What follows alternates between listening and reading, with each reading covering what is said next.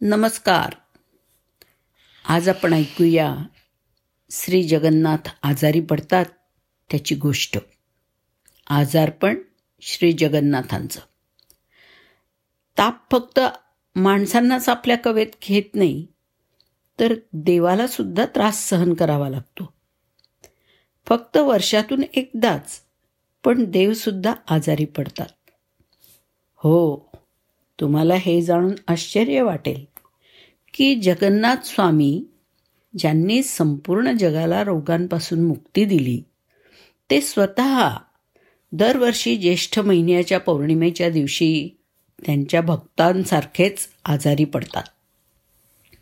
औषध उपचार केले जातात जगन्नाथजी पंधरा दिवस विश्रांती घेतात आणि त्यांच्या भक्तांना या काळामध्ये ते दर्शन देत नाहीत.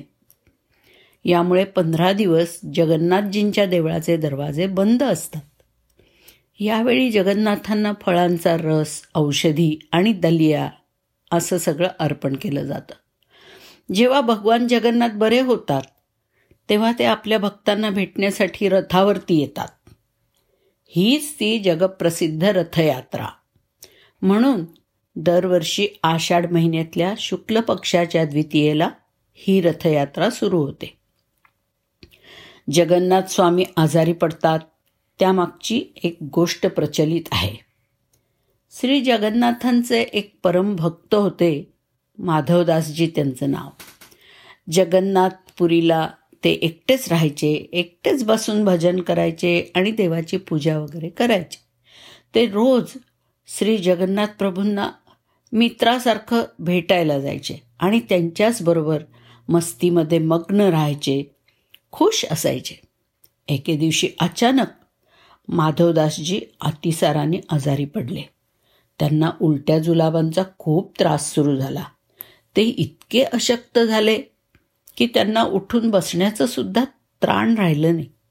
माधवजी तशातही स्वतःचं काम स्वतः करायचे. कोणाची मदत नाही घ्यायचे. कोणी त्यांच्या मदतीला आला तर ते सांगायचे की मला तुमची मदत नको. श्री जगन्नाथच माझी मदत करतील आणि माझं रक्षण पण करतील. पुढे काही दिवसात माधवजींची तब्येत इतकी बिघडली की त्यांना मलमूत्र परिधान केलेल्या कपड्यातच व्हायला लागलं. तेव्हा श्री जगन्नाथ स्वतः माधवजींकडे सेवा करण्यासाठी पोचले. माधवजी बेशुद्ध अवस्थेत होते. भगवान स्वतः माधवजींची सेवा करायला लागले.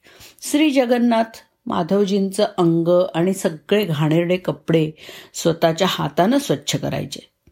त्यांची सेवा भगवान इतकी परिपूर्ण रीतीने करत असत की तशी सेवा क्वचितच कोणी करू शकेल.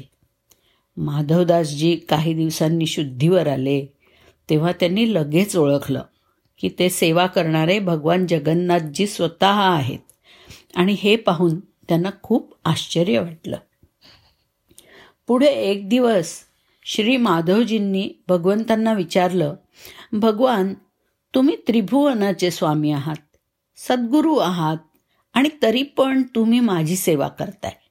तुम्ही मनात आणलं असतं तर माझा हा रोग तसाच बरा करू शकला असतात. आणि मग तुम्हाला हे सगळं काही करावं लागलं नसतं.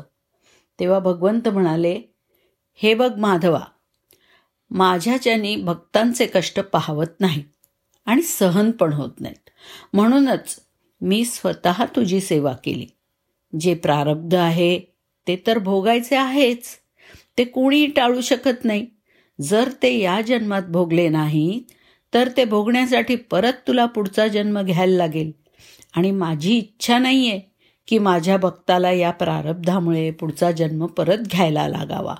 म्हणूनच मी तुझी सेवा केली आणि तरीही तू जर म्हणत असशील तर मी भक्ताचे शब्द किंवा विनवणी पण टाळू शकत नाही ना?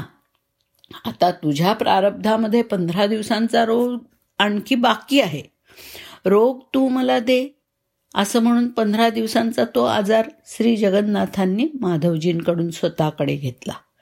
तेव्हापासून भगवान जगन्नाथ हे दरवर्षी पंधरा दिवस आजारपणात राहतात. परंतु आता ही प्रथा वर्षानुवर्ष सुरूच आहे. आज ही आजही वर्षात एकदा जगन्नाथ भगवानाला स्नान करवलं जातं ज्याला स्नानयात्रा म्हणतात. आणि मग स्नानयात्रा झाल्यानंतर प्रत्येक वर्षी पंधरा दिवस आजही श्री जगन्नाथ आजारी पडतात. आणि पंधरा दिवस मंदिर बंद असतं. श्री जगन्नाथाचं स्वयंपाकघर कधीच बंद नसतं. पण या पंधरा दिवसांसाठी मात्र ते बंद ठेवलं जातं. आजाराचं पथ्य म्हणून भगवंताला छप्पन भोगांचा नैवेद्य न दाखवता काढ्याचा नैवेद्य दाखवला जातो. काढ्याव्यतिरिक्त फळांचा रस पण दिला जातो. रोज शीतल लेप लावला जातो. आजारपणात रोज रात्री झोपण्याआधी गोड दूध अर्पण केलं जातं. ते पंधरा दिवस भगवानाच्या आजारपणाची चिकित्सा करायला रोज वैद्य येतात.